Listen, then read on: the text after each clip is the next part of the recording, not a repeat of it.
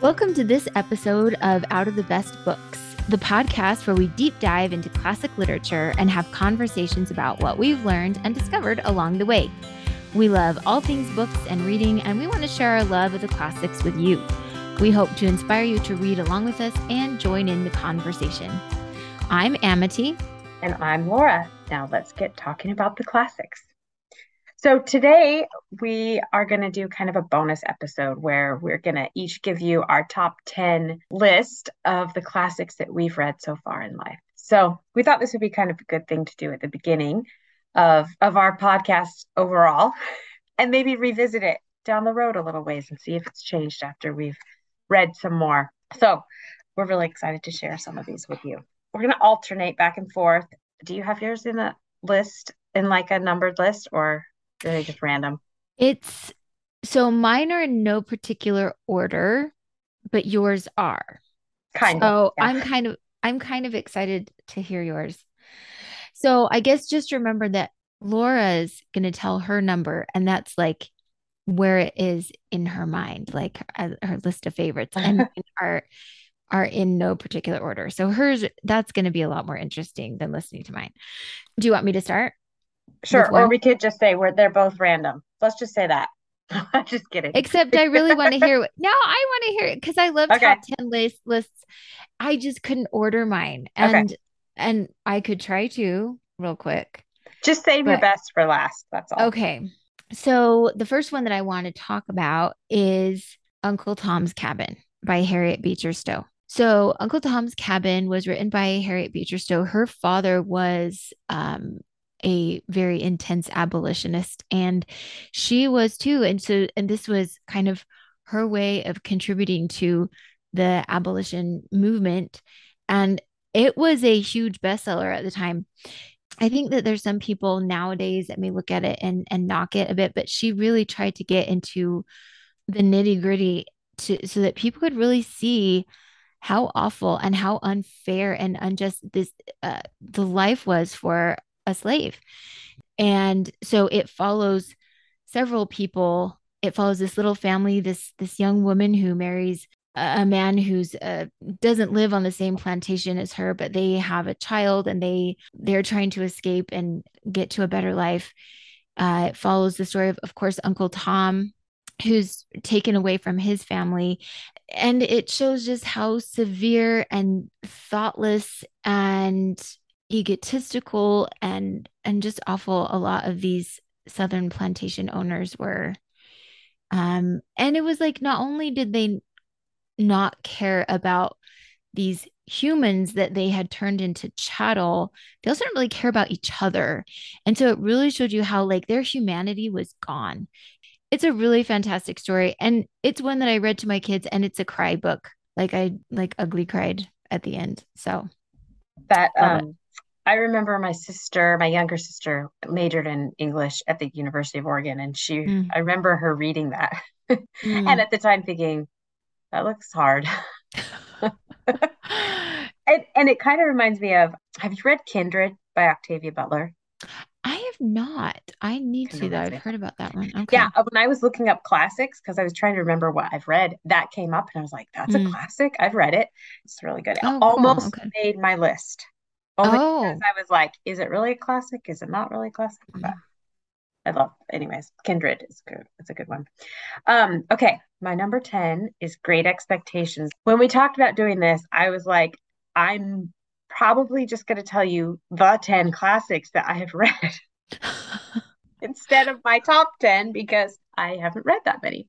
So, and that's why I'm doing this podcast because I'm interested in reading more. Anyway, so some of these are ones I haven't read for several years, maybe a couple of decades.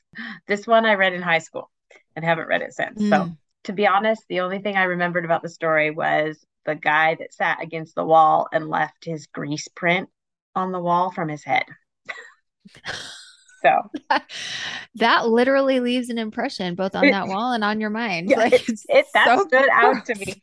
And we had this high yeah. school teacher that would he read it to us so we would just go to hmm. class and he would read. That's interesting. Yeah. What, how was it? Like, it was okay. He wasn't very good.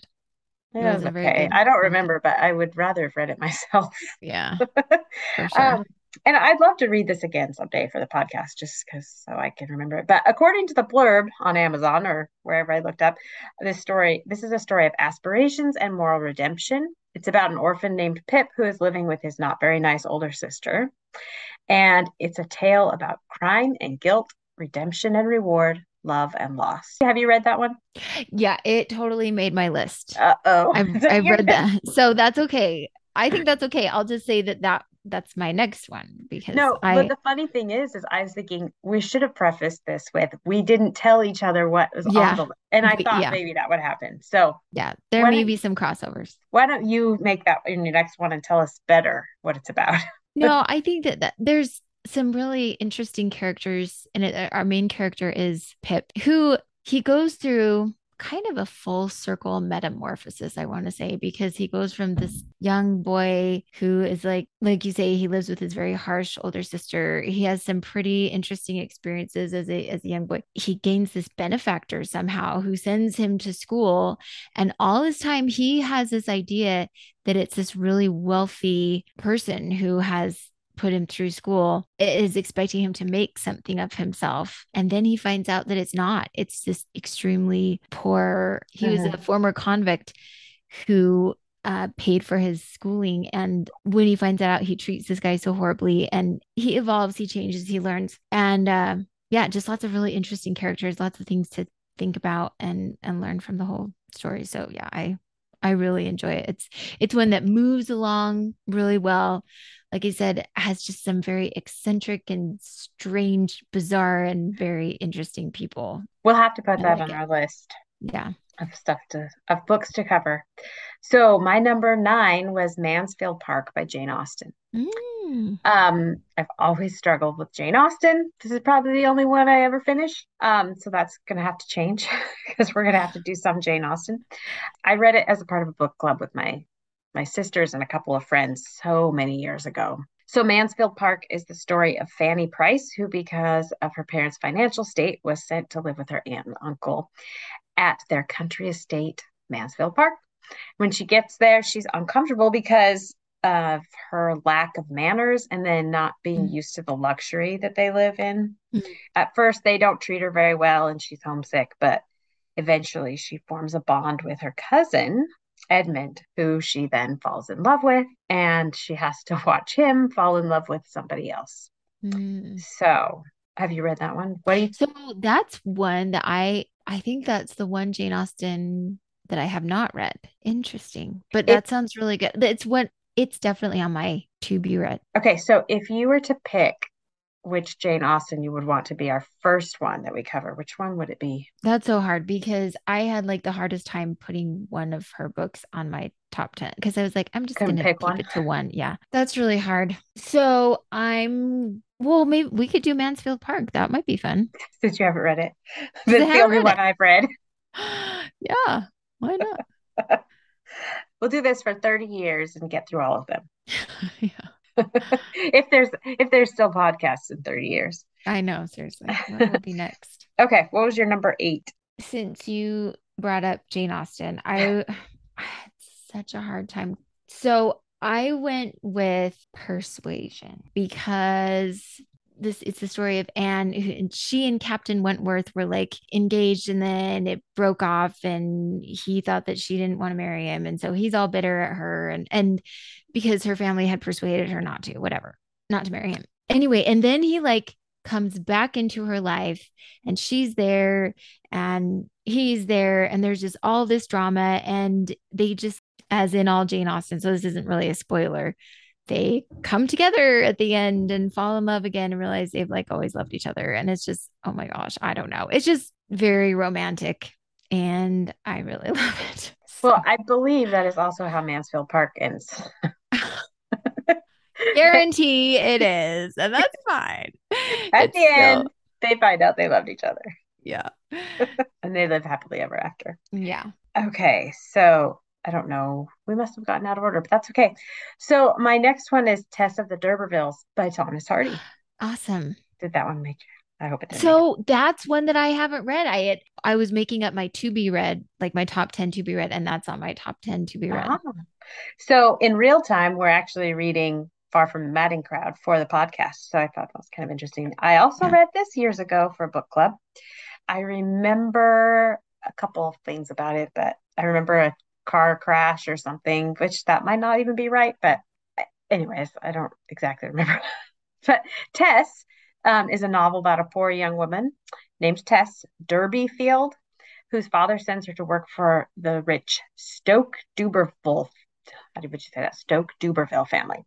And he thinks they're related, but they're not. And then I believe this may be where the car comes in, but Tess falls asleep and one of the family, Alec, rapes her. Then she goes home and gives birth to a, a son, and then the son dies. So that's just kind of the setup of it. But I remember it being interesting. And like I said, I I have struggled with classics in the past. For one to have been interesting to me, it was stands out. Yeah, that's really interesting. So, one thing that I was reading was about how that was one of Thomas Hardy's later novels, and he kind of got a lot of grief for it because it was very sort of edgy for the time. And he, after that, he was like, okay, I'm not going to write anymore. I just want to do poetry. I'm not going to write stories anymore. But it's an enduring classic. So, When I read that, I was like, I don't remember there being a rape in the book. And that did seem a little odd for a book Yeah. written back then. So would 100% believe that. yeah, interesting. Okay, my next one I'm going to talk about is The Art of War by Sun Tzu. So it's not really a story, but it's a whole bunch of like how to beat your enemy. I loved it. I like I read it just like the the book and then I listened to it with commentary. That was super fascinating. I learned so much that way, but one thing the thing about it is you learn that the art of war, if you learn all these principles, it's going to help you in life, business, relationship, just anytime you have to have uh like talk to people or have any sort of confrontation or whatever. So here's one of my favorite quotes from it because it really is sort of like just this list of how to be successful. But in, in the commentary, here's the thing that I was interesting about the commentary is that it told stories about different generals like from a long time ago and and ways that they would like implement these things. So here's one of my favorite quotes. I'll share a couple. If you know the enemy and know yourself, you need not fear the result of a hundred battles. Know the enemy and know yourself, and you're always going to be successful, right? If you know yourself, but not the enemy, for every victory gained, you will also suffer defeat. Okay. So, like, you'll have victories, but it's you're also going to have defeats because you only know half. But you do know yourself. So, there's going to be some victory. If you know neither the enemy nor yourself, you will succumb in every battle. You're going to always lose. So, know your enemy, know yourself. And then the supreme art of war is to subdue the enemy without fighting. So there you go. That's so It's- interesting. Yeah. It's it's really good. I really like it a lot. That kind of made me think of like brain. Okay. So there's this idea that your brain is separate from you. Your brain's job is to keep you alive, Mm, save energy, you know, conserve energy, keep you alive. I don't know, protect you, right?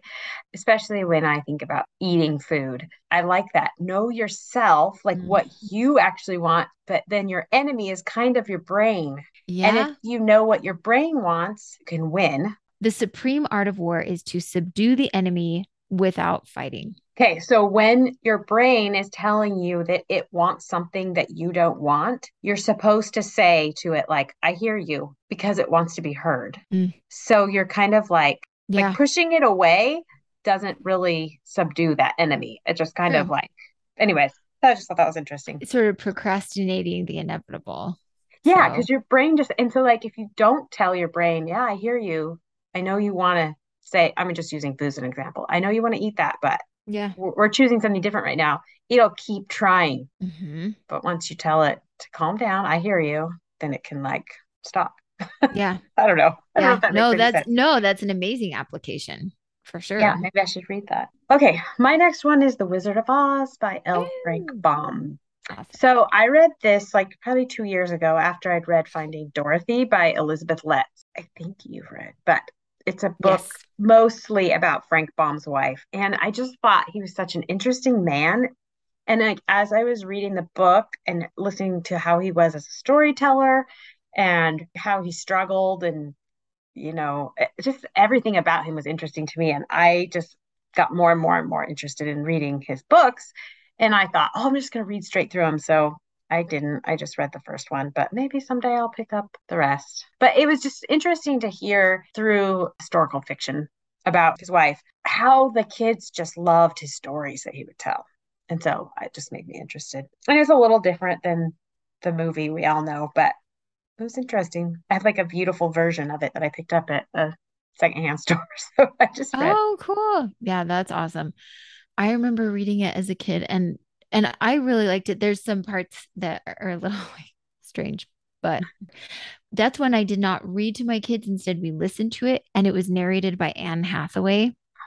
And it was kind of fantastic. I, I thought she did a great job. So I'd recommend. We used to also watch that movie every year. It was Mm. it, it was on television every year, like the day after Thanksgiving. And so we always watched it. Oh. I was going to ask, like, what what time of year was that? The day after Thanksgiving, huh? Yeah. When I was a child. And my mom, I mean, it was the thing we knew it was going to be on. They Yeah. don't do that kind of stuff anymore. I was thinking too, we love the musical Hamilton. And I was kind of thinking we should, as a family, just pick a day every year that we're going to watch it Oh, that's a fun idea. just because Yeah. you kind of forget about stuff. And Yeah, that's a that's a really good idea. I think Harry Potter is one that plays every year around Halloween time on some channels, and I know A Christmas Story plays every year over and point. over. Okay, so the next one I'm going to talk about is I had to include Shakespeare, and he's like Jane Austen. and I was like, how do I choose? So I went with Much Ado About Nothing because it's so funny and there's it's just so great. So it's the story of Beatrice and Benedick, and she's just determined that they're not going to be a thing. And I don't know, it's just like this back and forth, back and forth. And then there's all this drama um, with Beatrice's little sister pretending that she's dead so that she can bring back her fiance, who everybody told him that she had been unfaithful and whatever. There's just like all this drama, and it's really funny. And Benedick and Beatrice, of course, again, all of Shakespeare's comedies, in the end, everybody gets married. And that's exactly how this one ends. But it's just, it really is much ado about who knows what, like mm-hmm. nothing. but it, it's just, it's really funny and really clever. And I, Much ado about absolutely nothing. yeah. yeah, My next one is Wuthering Heights by Emily Bronte. awesome. So another one I read in high school. Wait, apparently we read classics in high school. I really don't think they do nowadays, or at least their classics Which is are different. when we were talking about doing this podcast, that's one of the things that came to mind. It was like, they're not teaching the classics Mm-mm. in high school. And that's so tragic to me. And I've literally heard teachers say things like, well, the kids just won't like them. They're too, they're going to be too boring for them. And I'm like, what? This is like the, these are the most amazing stories, the most incredible characters.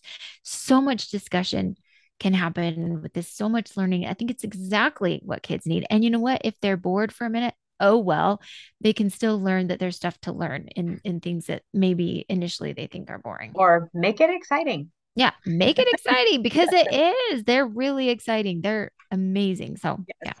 So this one is one I read in high school, and then I've read it again as an adult. But um, and I'm sure everybody knows the plot, right?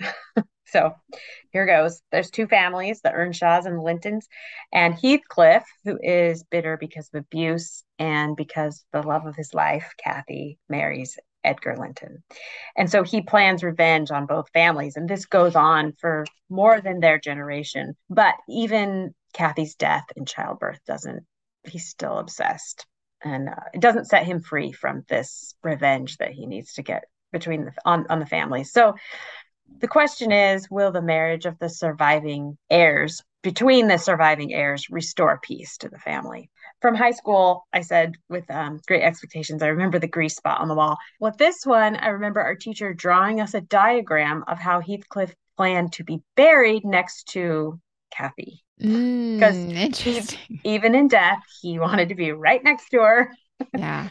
he couldn't have had her in during life but he anyways i can picture the drawing in my head of That's cool. the graves and like the how he was gonna roll on over into her side. it's very funny. I always loved that book and it, it almost made made my list, but yeah, such great characters and he is such a tragic and sad character. Yes. But he almost gets to the point where you can't you don't have much compassion for him anymore because he makes everybody around him so miserable and he's just mean. I will say that there is an incredible movie rendition of it. I think it's amazing with Tom Hardy as Heathcliff. Oh, oh, I love it. And Cathy is played by Tom Hardy's wife. At least they were married at the time. Who knows? I'll have to go look it up.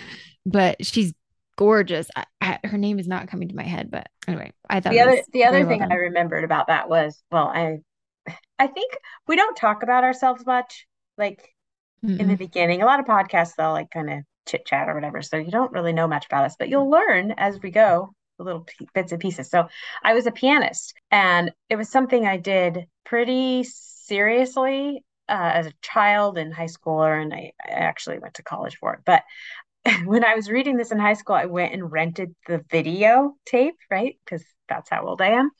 And there was this special video store downtown that rented out old classics. So I went down there and rented it, and there was a Chopin piece playing, like in one of the scenes where she goes to a party. Mm. And I just remember it. I remember loving that Chopin piece. And then when I went to college, I got to play it, like learn it Oh, and that's play it. cool. I know it was really cool. So I That is really like, cool. that was my connection with the movie That's awesome. And I love that you were able to pull that out of the movie. You're like, oh, that's Chopin. I love that. Oh, And I want to play it. it was That's like my, it was probably the one piece of music that I just was like, someday I'm going to play that. And I could still play like the first five or six measures of it.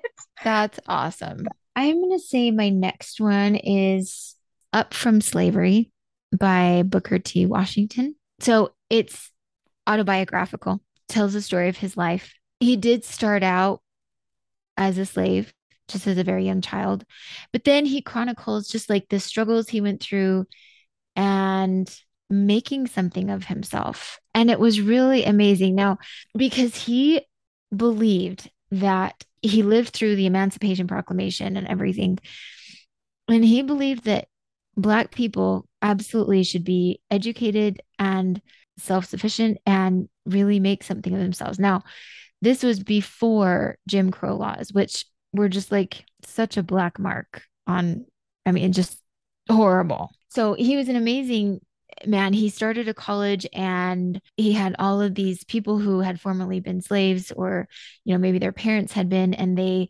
um, they came to this college and they, he made sure that they were very well educated, but that he also taught them practical skills. You know, he taught them how to farm really effectively and it was important that they learned how to clean and keep themselves clean. Like it was like an all encompassing school.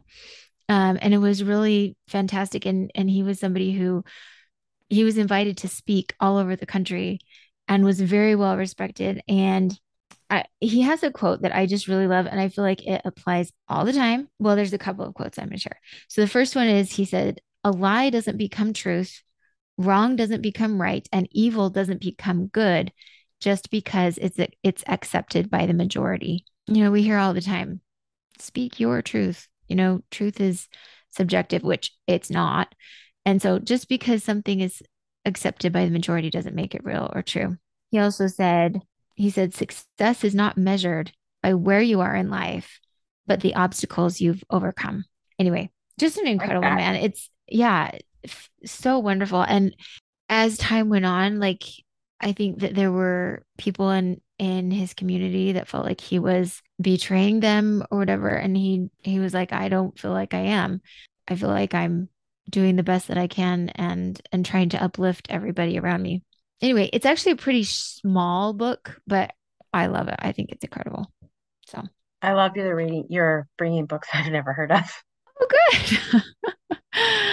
See, we're all going to learn so much from this.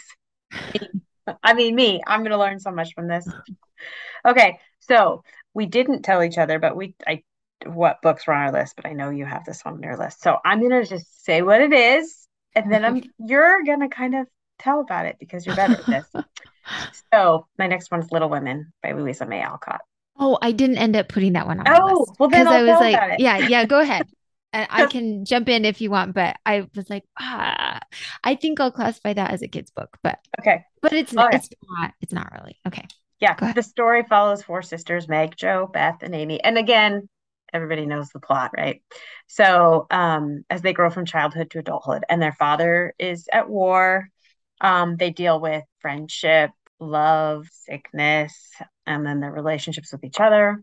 This book could be considered like a Christmas time sometimes it's considered that, right? Um, and then the new movie was fantastic, like what, a couple years ago, I think. And eventually, I'd love. There's a couple of books by Virginia Kantra, I think, that I'd like to pick up. One is called Meg and Jo, and then the second one is called Beth and Amy. And I've mm. heard really good things about them. So, oh, cool. Yeah, there's so many, you know, adaptations of Little Women. Have you? Here's my question: Have you ever read Little Men? Yes. How's it's been it's been quite a while. But yeah, it was really good. I enjoyed Little Women a lot better. And in fact, I enjoyed some of her, her other books a bit better than Little Men as well. Okay. That doesn't mean it was bad. Just I enjoyed some of the others better. Yeah, she would be a fun one to read something a little less known from her. So yeah. All right, your turn. I'm gonna go with for my next one, Jane Eyre by Charlotte Bronte. And that's another one that's probably on a lot of people's top 10 and everybody kind of knows the plot, but it's again one of those just just kind of awesome love stories. just kind of what I love.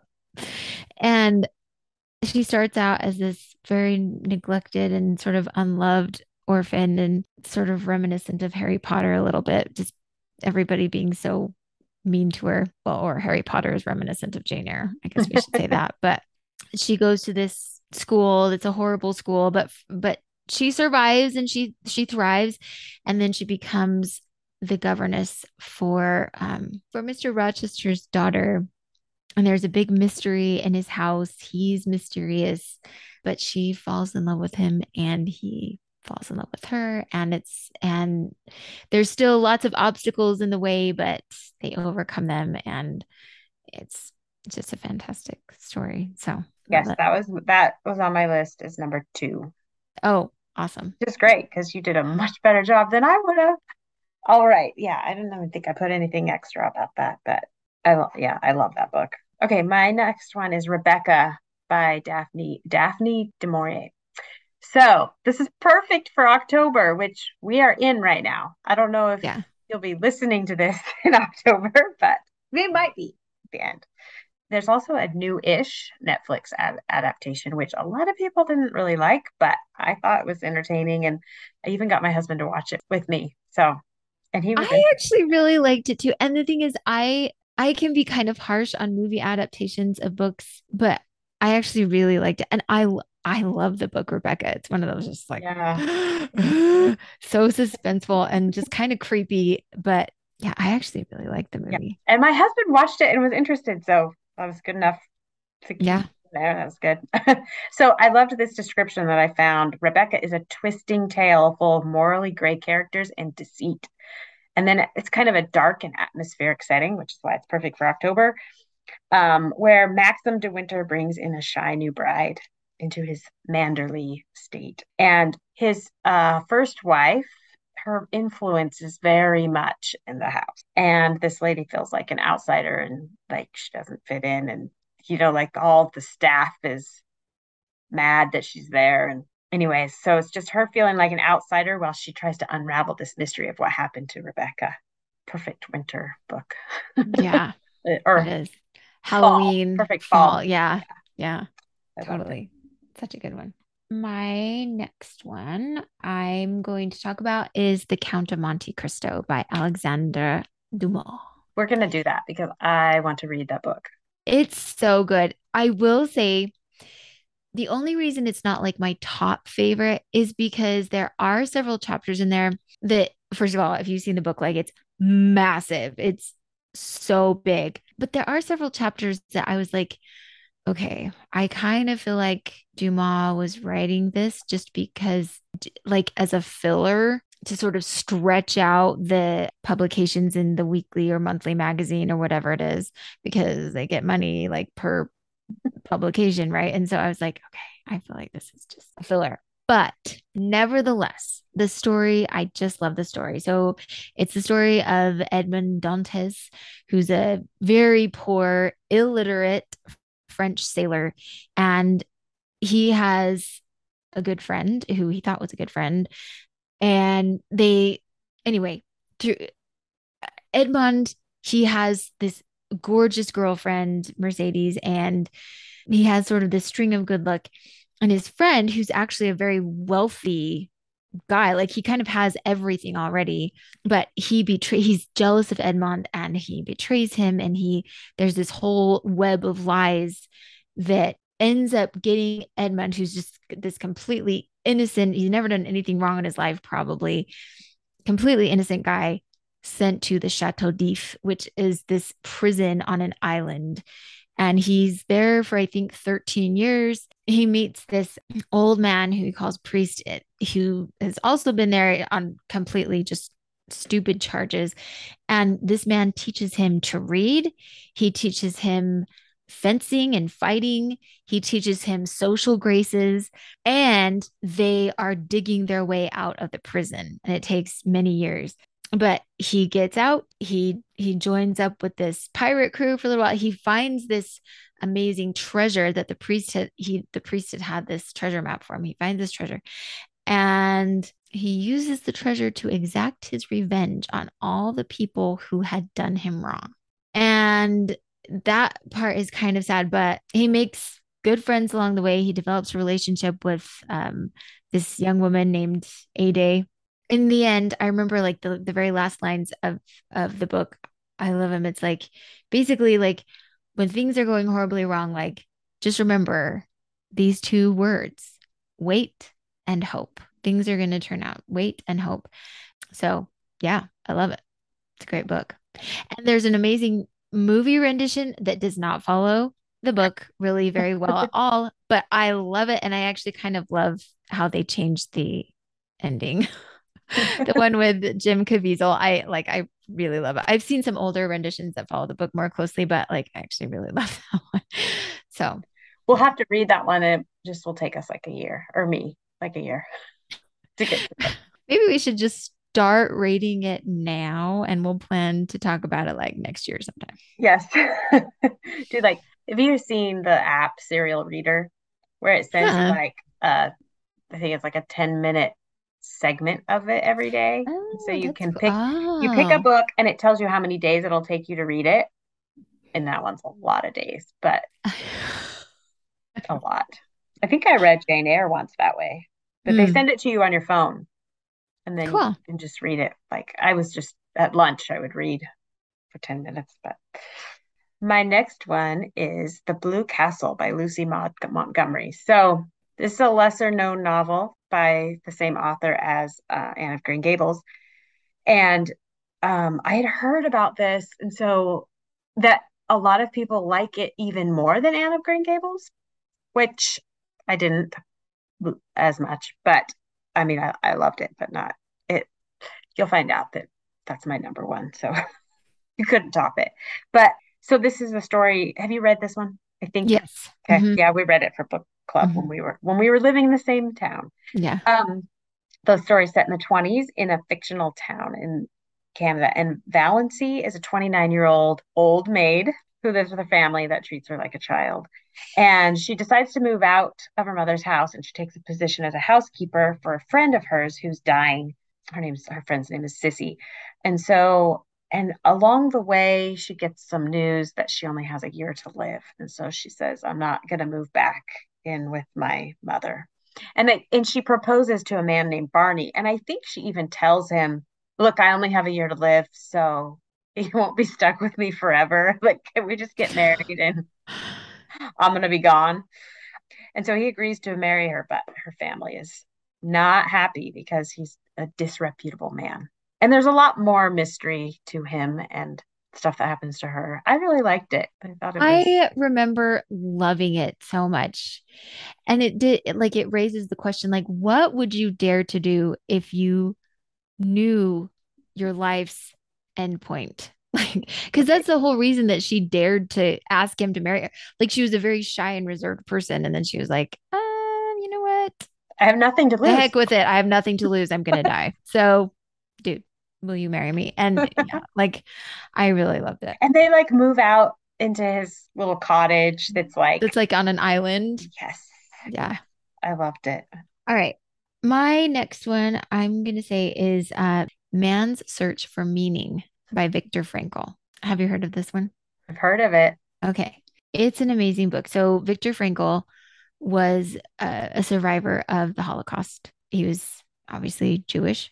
He just wrote about all of his observations from a psychological perspective.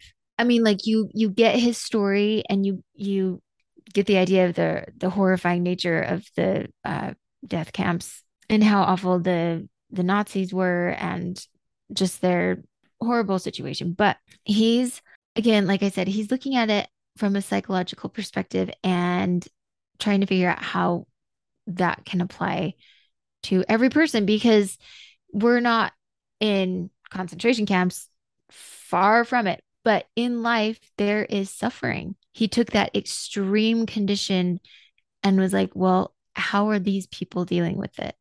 And then how can, you know, in our very comfy lives that still have suffering, how how can we deal with suffering? And so I hope that made some kind of sense. Yes.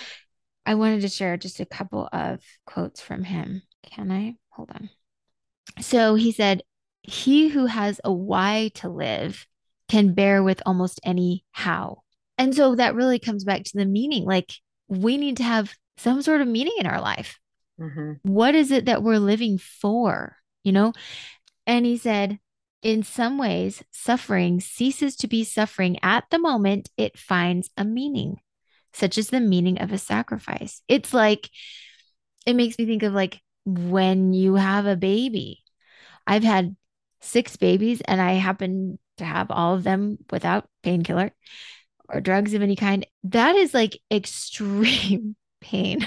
like, and they say that's like literally women are flirting with death every time they have a baby. And it does, it takes you like to the edge. You can't endure much more than that. But you do it and you keep doing it. In your case, you did it five times. In my case, I did it five times or six times. Some people have done it 12 times, whatever, because there's meaning there, because you're bringing life into the world. And so suffering ceases. You don't necessarily think of it as suffering like it horrific pain, but like it ceases to be suffering as soon as there's meaning there. And then Yeah. it just becomes a sacrifice. It's like, hey, I'm willing to go through this pain because I'm bringing this beautiful miracle into the world. Yeah. So, anyway, Well, I haven't, I didn't do it drug free, but I used to tell people giving birth is fun. Mostly because they then put this perfect, amazing package in your arms, Yes. and then you forget about everything that just happened. exactly. Something, then you want to do it again. I'm- And the truth is that even if you do it with painkiller, like that doesn't lessen the toll that it takes on your body. So, Well, yeah, I um I'm too scared. Like I'm like I didn't want to get to the point where the drugs were out of off the table. Yeah, I'm like, give them to me now. Uh, I almost made it with the last one. After I had her, my husband said, You should have just done it. And I'm like, be quiet. I know. Five minutes ago, I wanted you. to die. Seriously. It's like, uh, yeah. But like, yeah, seriously, they were giving me the epidural as a, a she, I mean, she was born within like five minutes. So, Mm. oh well. That was close. I mean, you essentially did it without then. That's right. That's So. close. Um, okay. I only have one more. Do you have two more? Or No, I just have I have one more. Oh, perfect. Okay. So I thought we got off for some reason. My favorite is Anne of Green Gables by Lucy Maud Montgomery. Oh, look. So good. I know. I love it. I love it. I love it. Love it. Love it. I um I mean I read that as a child. My mom bought me like the box set or whatever. And then my husband, I don't know which time, was in the hospital. I think it was right after I had our first child, our son, our only son. Um, my husband was in the hospital about a month before, like a month before I had him, and then in and out of the hospital after I had him. And I remember reading that in ICU. and I just, anyways, it was like my bright spot. It would be. Like, yeah. just That's awful, cool.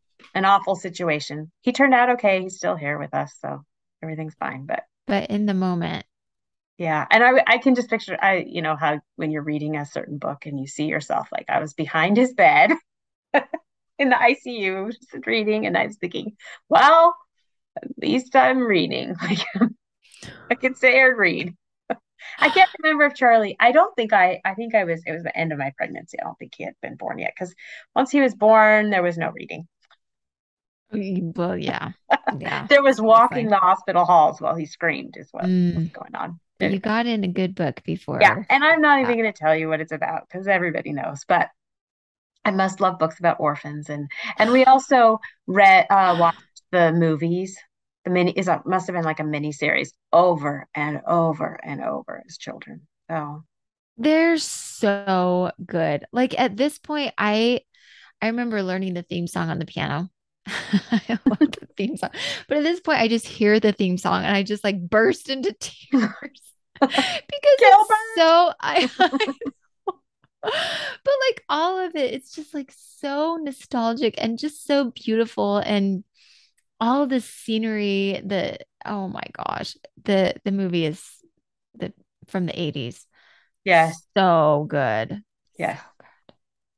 I loved it. I thought that their new renditions or their new take on it was like interesting, but I didn't love it. And I didn't feel like it. I was like, nah, that's not Anna Green Gables. I've Like, only watched the first season, so I Mhm. think there's more seasons. But and it was interest. It was interesting enough, yeah, but it was not enough. interesting. But to me, it was like, eh, no. It wasn't. It wasn't the one from the 80s. it wasn't. Oh my gosh. Okay, so then my number one is actually Far from the Madding Crowd. at least as of right now. Um, I just by Thomas Hardy, I love it so much. So much. And we're both enjoying it a lot right now. Yeah, it's so reading. funny. It has so many wonderful insights into people and their thought processes, and it's just a wonderful story. And I don't know, do you want me to do a synopsis or not? Um, Maybe just super brief. yeah, super brief, Uh, but Okay. it is coming Yeah. on our podcast pretty quickly. So Yeah. yeah, do a quick Okay, brief. so just super brief overview. Um, it's the story of Gabriel Oak and Bathsheba Everdene, and just the way that their lives entwine in unlikely ways. And she unexpectedly comes to wealth where she had been poor. Um, he unexpectedly goes to extreme poverty where he'd been like looking at, you know, a, a promising future. And because of that, he has to go to work for her and he likes her, but she doesn't like him. But she has a lot of growing to do and a lot of trials to go through and a lot of suitors apparently to go through before she realizes that, as the song says, it is you I have loved all along. So I see a theme in these classics. I know all the ones I love. Good grief. I'm not like this weird romance. Not all of them are that way. No, it's just funny, like, oh, well, I we loved you. And maybe that's like a big theme though, like in classics. It's like, That's true. well, I loved you all along, so now we're Yeah. together. Yeah, That's funny. Yeah. that's true. Uh, So yeah, that's our 10 classics. So eventually we'll do a top 10, a list of 10 that we want to read that we haven't read, possibly. yeah. Yeah. I'm excited for that. to. Although I have a lot to choose from. You've read everything. No, I haven't. And it, yeah, I realize that there's like so many. And there's a lot that I'm like, why haven't I read that? That's dumb. But That would be me with all the Jane Austen books. Like, I mean, I think like when we for book club, we would always at once a year we'd all present three or four books and somebody would bring up a Jane Austen and I'd be like, no, please. I can't do it. But I have a much better attitude about it now. So we're going to love them. And I can see as we're studying and reading that it's getting easier and awesome. easier. Yeah. And so, like, I think that's one of the reasons I wanted to do this podcast was so that people that wanted to read the classics wouldn't feel overwhelmed or intimidated by them and realize that try it. Yeah. Or feel like it's something that's just not for them or something they can't do because if you can read, you can read the classics. And if you can read, you can enjoy the classics. Yeah. And if you need proof, I'm it. That's the goal here. And I, I'm excited because I think like maybe we'll do a few and then we'll try a Jane Austen and I'll be like, yeah. oh, I totally have been immersed more in this language. I, mm-hmm. you know, I understand what's going on more. Yeah. I mean, it's funny so because cool. not that I usually have comprehension problems, but with the older classics I have. So, anyways. Yeah. Well, I think it's just a matter of like sort of getting tied up in the language and, and yeah. figure out like what are they alluding to because a lot of times you know you talked about in Tess of the Dur- D'Urbervilles not remembering that there was a rape and probably it was like the way that he said it it was like not obvious probably I probably didn't, didn't know there was one yeah. it was like sort of like a very roundabout way of inferring that that's what happened, but with all this very flowery language. Yes, that's probably what it is. It's the flowery language that's like, hey, what exactly are they saying? But you can figure it out. It's yeah. doable. yeah, definitely. We're so happy you joined us for this episode. We hope you will join us next week as we discuss The Secret Garden. If you have suggestions for books we should read and discuss, please email us at thebestbookspodcast at gmail.com. We would love it if you would leave a review wherever you listen to podcasts and share our podcast with your friends. We want to inspire and encourage as many people as we can to read out of the best books. As Thoreau says, read the best books first, or you may not have a chance to read them at all. See you next week.